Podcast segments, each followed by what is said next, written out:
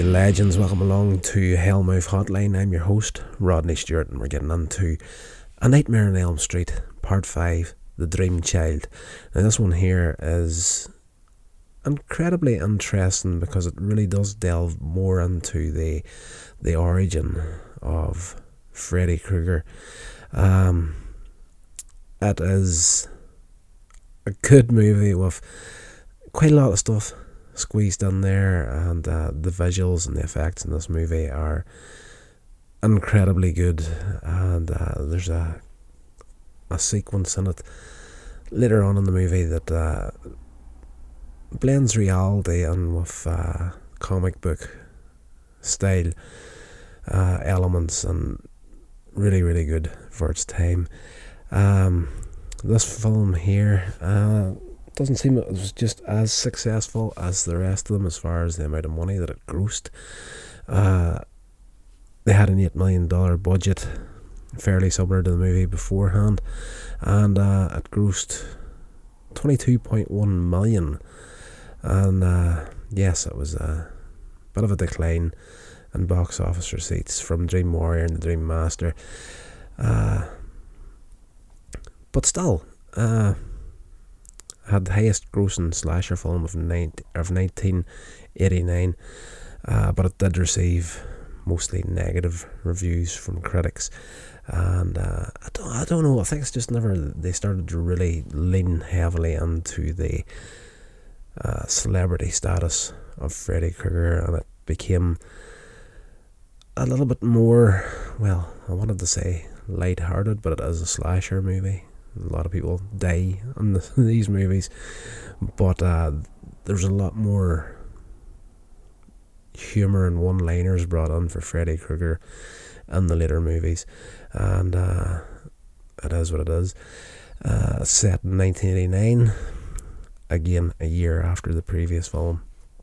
Alice and Dan have started dating, and there's no sign of Freddy Krueger until one day, while taking a shower after having sex with Dan. That's the, the opening of the movie is them getting it on in bed.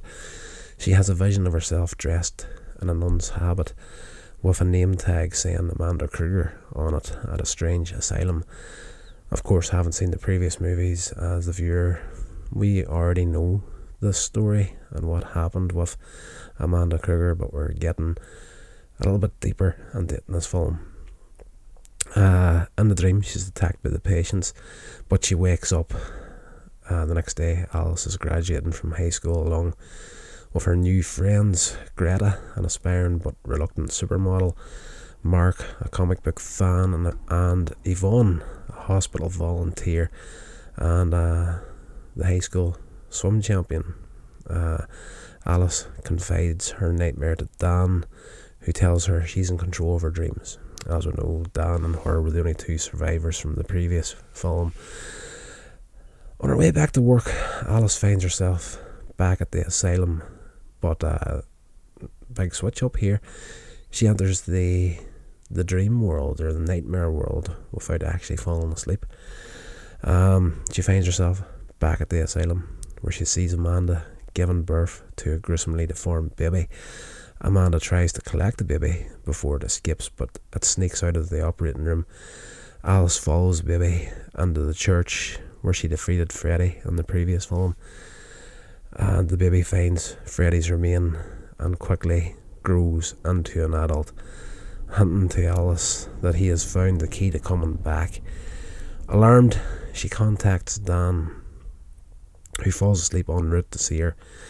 Freddy attacks and uh, electrocutes Dan, turning him into a, a creature before veering him into oncoming traffic. It's uh, this film here is good at just like the previous one. Uh, the nightmare deaths and what happens to people within the nightmare getting killed blends fairly seamlessly into the real world. So uh, it's the visual effects and that he's on a motorbike and uh, Freddy kind of connects him into the machinery of the bike, and like he's one with the machine, sort of a deal. And uh, it is, it's for a nightmare. It's not f- fairly gruesome, but yeah, you know, freaky enough.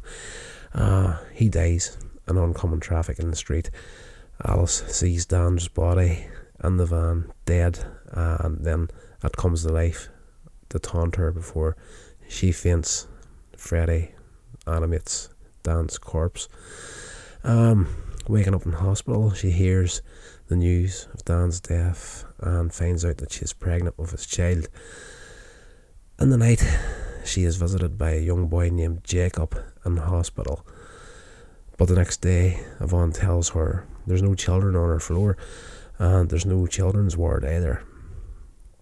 Uh, Alice then lets her friends know about Freddy and the whole backstory of who he is, where he came from, you know, everything, killing kids, getting out of court on a technicality, getting killed by the the parents of their the original children that were killed while he was alive, burning them to death, all that sort of stuff. You know the backstory if you're listening to this podcast. Uh, that afternoon, at a dinner party at her home, Greta falls asleep at the table, and she dreams of herself snapping at her mother and ranting over her controlling nature before Freddy appears and forces Greta to eat herself alive before choking. Uh, yes, before choking her in front of uh, the laughing audience of the people around the table. Uh, that's a fairly freaky death scene because of how it is connected to Alice. The dream that Greta is in and what Freddy's doing to her manifests in Alice's house, and uh, she opens the fridge and everything turns to all the food in it turns to mold, and uh, Greta appears coming out of the door of the fridge. So it's it's one of these sequences where it's just it's it's not it's not overly graphic, but it's it's just the idea of it and the way it's executed is just one of these things that kind of sticks with you a little bit even after watching the movie. Uh, where are we at? There we go again. I have lost my place in my notes again. Uh, Greta falls down dead in front of her mother and their guests in the real world after being killed by Freddy in the dream. Yvonne and Alice visit Mark, who is grieving Greta's death. Turns out he was in love with her and just was scared to you know, pat let her know his feelings. And uh, a rift forms between them. He's not happy. He's kind of taking it out on the rest of them. Uh, Mark falls asleep and is nearly killed by Freddy Krueger, but Alice saves him before she's seeing Jacob again in the dream. Jacob Hunt's. Did I even write that down properly? Yes, Jacob turns up in the dream again. Uh, Jacob hints that she is his mother, so the dream child is her unborn child. And when she's dreaming, she's in the nightmare. Uh, she's seeing her unborn kid at about probably six, seven years old. Um, Alice requests that Yvonne gets her for an early ultrasound and discovers uh, through a nightmare connection again that Freddy is actually using Jacob as a conduit to attack her friends, even when she's awake and has been, and Freddy's been feeding them as victims to make him like himself. Uh, this is how everything's slightly different in this film. Uh, it's her baby and her womb when it is as asleep. Freddy can use the child's dreams to manifest himself so he can actually come after Alice while she's awake. It's uh, a fairly ingenious idea in the movie. Yvonne and Dan's parents still believe in Alice is crazy, uh, insist that she give them the baby when it's born, which Alice refuses. Alice and Mark then research Krueger and the nun Amanda and realizing that Amanda was trying to stop Freddy. There's a, the, the sequence at the beginning of the movie where, in the the nightmare, Alice witnesses Amanda Krueger giving birth to this kid, Amanda actually follows her, but tries to warn her, but as uh, the message is lost when Alice wakes up. They investigate her whereabouts, and Alice goes to sleep, hoping to find Amanda in the asylum. While there, Freddy lures her away by threatening Yvonne, who has fallen asleep in a jacuzzi.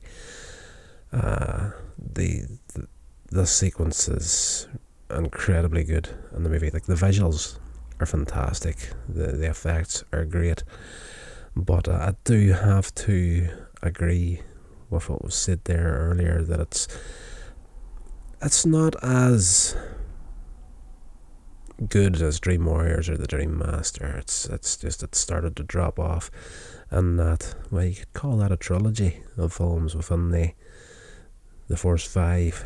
Uh, they're all well, they're all connected, but you know they the story that started in Dream Warriors has continued through the Dream Master and this film, and uh, the third part just seemed a little bit weaker than the other two. Uh, where are we at now? Okay, Alice rescues Yvonne, who finally, almost at the end of the movie, starts believing what she's been told for the, the better part of the movie. Uh, Mark falls asleep and is pulled into the comic book world where Freddy slashes him apart. It's that sequence alone is great. Uh, in this part of the movie, Mark he's trying to stay awake to uh, watch over Alice while she's in the nightmare, trying to deal with Freddy and you know sort out uh, our friend Yvonne. But uh, probably in this section of the movie is the one part where you know the Freddy Krueger movies have been incredibly good at blending the this the moment where one of the victims falls asleep and enters the dream and as we got through the movies, that got more and more apparent when it happened. But this here was a fairly uh, seamless blend where he's you know he's a comic book fan. He actually draws his own comics, and he's lying across the floor and he's reading like X Men and all these different sorts of superhero comic books.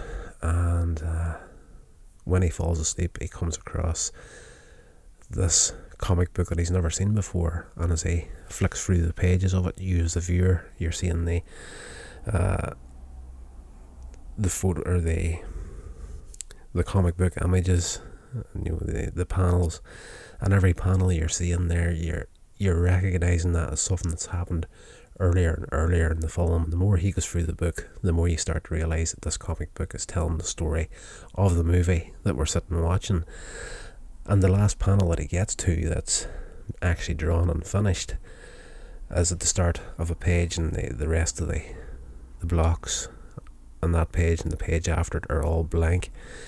And the the image is of a, a guy on a stomach on the floor reading a comic book, which is exactly what Mark is doing at this point, and that's the point where he gets sucked into the comic book. And Freddy comes after him and takes him out. And there's a few one liners out of Freddy and that part that just went beyond cheese.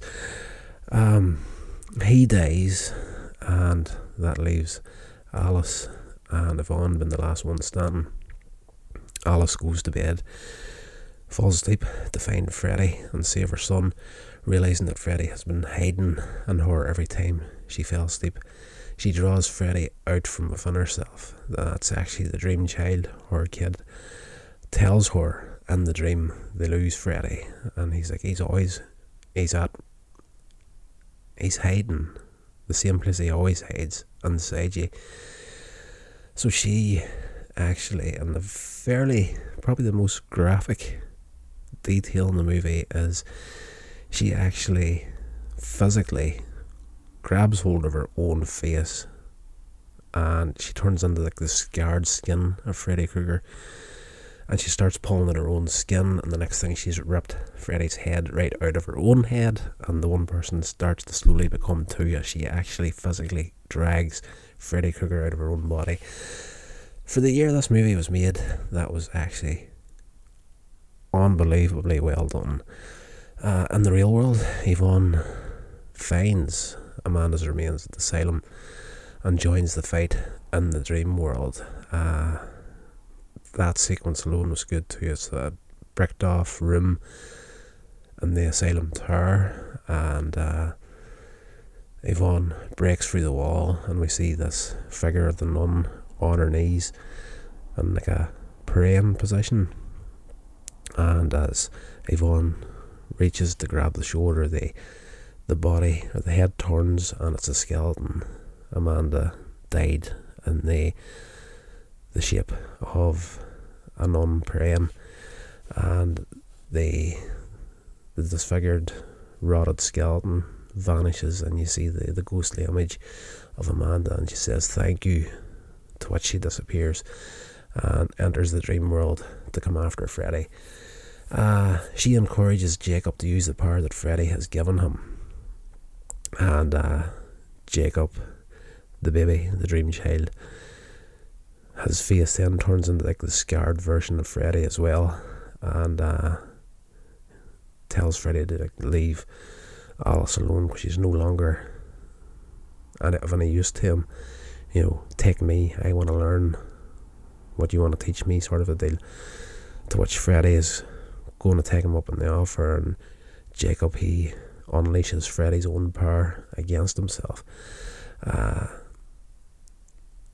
Freddy is pretty much ripped to shreds, and the infant form that he was in at the beginning, whenever he went looking for his, you know, destroyed body from the previous film, is what he ends up as again, and is lifted and absorbed by his mother, while Alice picks up a baby Jacob, and like the the baby disappears, turns into light, goes back into her stomach something similar to what Amanda just did. And the last image we get to see of her is in the, the dream world after warning Alice away. Amanda seals Freddy away in time, so the last thing we see is her at the end of this corridor in the nightmare world. And uh, it's like Freddy's fighting against her to get out, and she's fighting to keep him in there. So, uh, you know, that's kind of where it ends off for Freddy. And at the end of the movie, several months later, uh, Jacob, now born, and uh,